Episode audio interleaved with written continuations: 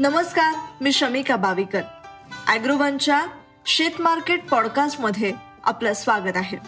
या पॉडकास्टमध्ये आपण ऐकणार आहोत बांधापासून ते जागतिक बाजारापर्यंतच्या शेतीच्या सगळ्या घडामोडी. शेती माती आणि गाव शिवाराची माहिती देणारा जगातला पहिला डेली शो ज्याचं नाव आहे ॲग्रोवन डिजिटलचं शेत मार्केट पॉडकास्ट. मराठवाड्यात विजांसह वादळ पावसाची शक्यता. मध्य प्रदेशाच्या गव्हाला जगभरातून मागणी वाढली. खत वाहतुकी विक्रेत्यांना बसतोय भुर्दंड. राज्यात शेळी समूह योजना राबवण्यास प्रशासकीय मान्यता. आणि देशांतर्गत डाळिंबांची दरवर्षी सरासरी वीस हजार कोटींची उलाढाल होते. मात्र गेल्या दोन ते तीन वर्षात डाळिंबांची उलाढाल कमी झाली आहे महाराष्ट्रातली घट ही सर्वाधिक आहे. यामागची नेमकी कारणं काय आहेत? पाहूयात. आजच्या पॉडकास्टमधून. आता ठळक बातम्या. राज्याच्या वेगवेगळ्या भागात वादळी पावसानं हजेरी लावली आहे कमाल तापमानातही चढ उतार सुरूच आहेत. उन्हाचा चटका त्यामुळे पुन्हा वाढणार आहे. उद्या जळगाव इथे उष्णतेच्या लाटेचा इशारा देण्यात आलाय. मध्य महाराष्ट्र मराठवाड्यात विजांसह वादळी पावसाची शक्यता वर्तवण्यात आली आहे पावसाळी वातावरण ढगाळ आकाशामुळे कमाल तापमानात चढ उतार सुरूच आहे. दोन दिवसात कमाल तापमानात पुन्हा वाढ होण्याची शक्यता आहे. सोमवारी सकाळपर्यंतच्या चोवीस तासात जळगावमध्ये देशातलं उच्चांकी त्रेचाळीस पूर्णांक दोन अंश सेल्सिअस तापमानाची नोंद करण्यात आली आहे. तर उर्वरित ठिकाणी तापमान हे बेचाळीस अंशांपेक्षा कमी झालंय. सध्या रशिया युक्रेन युद्धामुळे जगभरात अन्नधान्याच्या पुरवठ्यावर परिणाम झालाय. खुल्या बाजारात गव्हाच्या किमतीत झालेल्या वाढीमुळे सरकारकडून होणाऱ्या गहू खरेदीमध्ये तीस टक्के घट झाली आहे.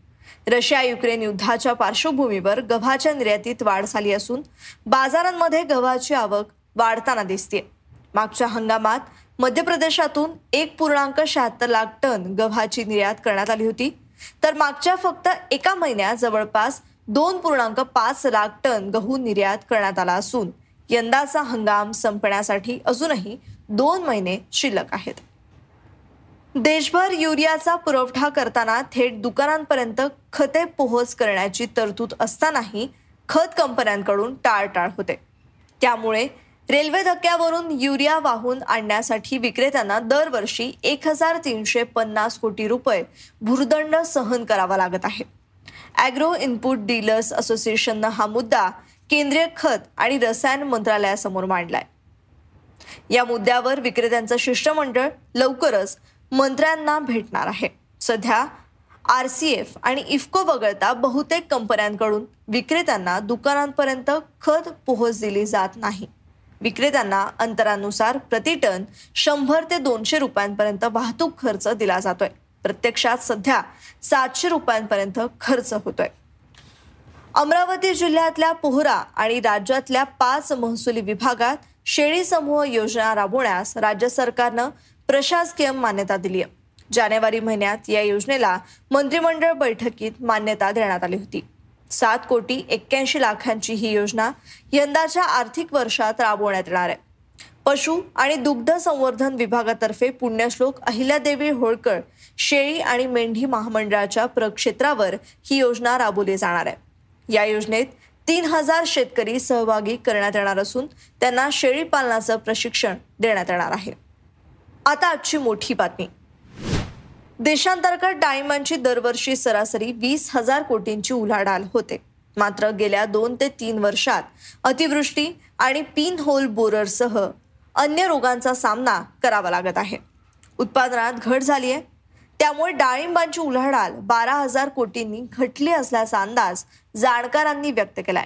देशात डाळिंबाचं क्षेत्र दोन लाख पंधरा हजार हेक्टर असून जवळपास तीस लाख टन डाळिंबांचं उत्पादन होतं. गेल्या काही वर्षात डाळिंबांच्या क्षेत्रात वाढ होत असल्याचं चित्र आहे. त्यामुळे उत्पादनही वाढलंय. त्यामुळे बाजारपेठेत डाळिंबांची मागणी आणि पुरवठा यानुसार त्याचे दर ठरतात. देशातल्या डाळिंबांची उलाढालही वाढल्याचं डाळिंब संघाच्या सूत्रांनी सांगितलंय. देशातल्या डाळिंबांची उलाढाल दरवर्षी कमी होत गेली आहे गेल्या तीन वर्षांपासून डाळिंब उलाढालीचा आलेख कमी होत गेला. मागच्या वर्षी डाळिंबांची उलाढाल सात ते आठ हजार कोटींनी कमी झाली होती.